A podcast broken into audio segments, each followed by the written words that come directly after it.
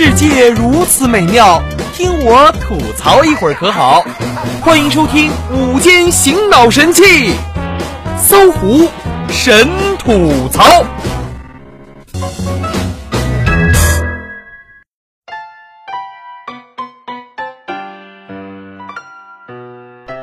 哎，大家好，欢迎收听由蜻蜓 FM 和搜狐新闻客户端携手推出的神吐槽。哎呀，今天心血来潮跟实习小妹推荐汉服，开场白是这样的：你知道汉族的传统服饰是什么吗？妹子认真想了一会儿说：兽皮。其实不尽然，有些人喜欢用树叶。人与人的差距就是这么大。日前，泰国清迈大学工商管理系大一新生面试，一位身穿高中校服的同学艳压群芳。看资料才发现是个男生，新一季校花就这么诞生了。淡定才是最高境界。干部笑对拆迁户称不服告政府，被责令写检讨。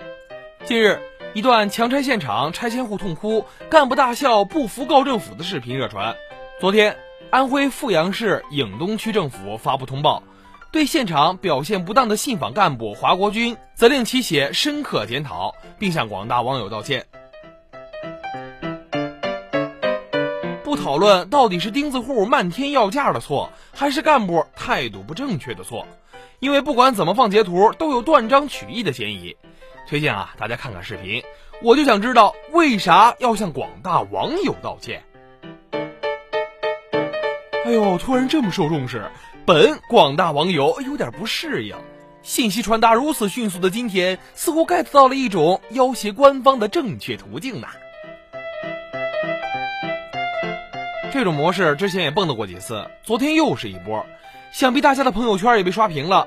什么我是来自哪哪哪的谁谁谁，是第几几几位坚持贩卖儿童判死刑的人，请接力。虽然之后有人提出这是公共号的营销行为，并给出了盈利估算。但仍有一半的网友表示，知道这是营销行为，仍会转发。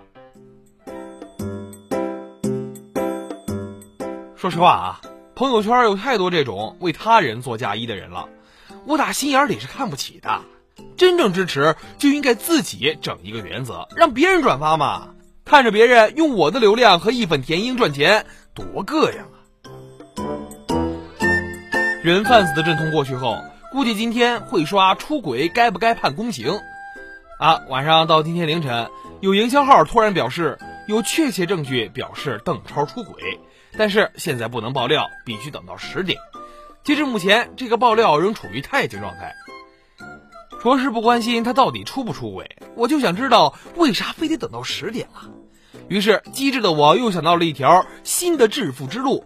啊，养个号，平时摸摸鱼，养养粉丝，不差钱的明星有丑闻的时候跟风一发，坐等公关，封口费上门喽。当然啊，这个想法只供参考，毕竟有些明星背景太深，不小心惹麻烦了，可别找我来救你啊。爱财还得取之有道，男子与十五个女学生交往，骗财骗色。河北四十一岁无业男子田某，女儿已十七八岁。他冒充清华、北大研究生，自称做奢侈品生意，通过 QQ 与十五名女大学生谈恋爱，四年来骗得三十五万多。其中一所大学的一女生宿舍，五六个女生无一幸免。无一例外啊，都是在骂女生蠢贱婊的，顺便再求田某出来后传授经验的，真是够了啊！给世间留存一丝正气好吗？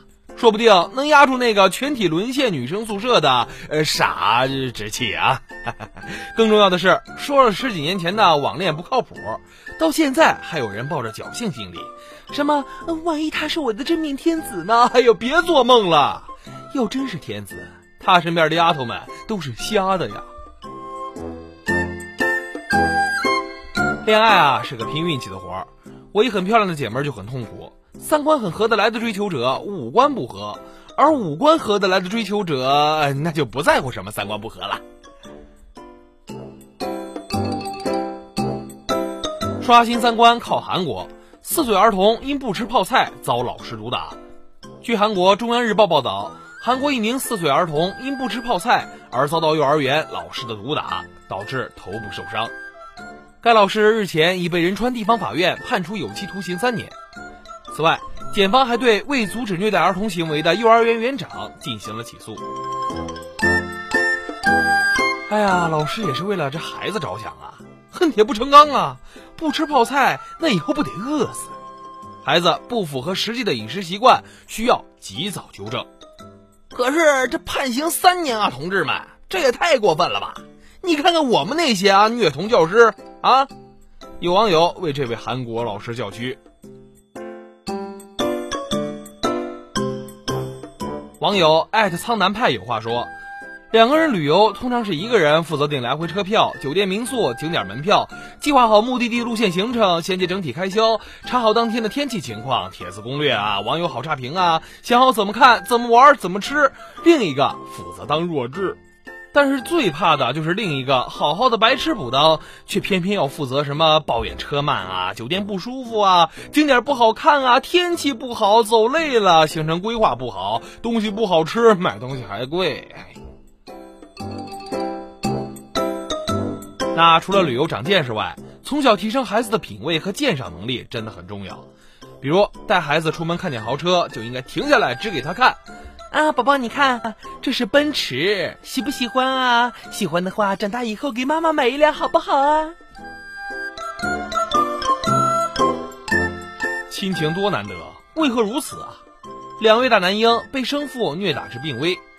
今年三月二十五日，乐乐降生。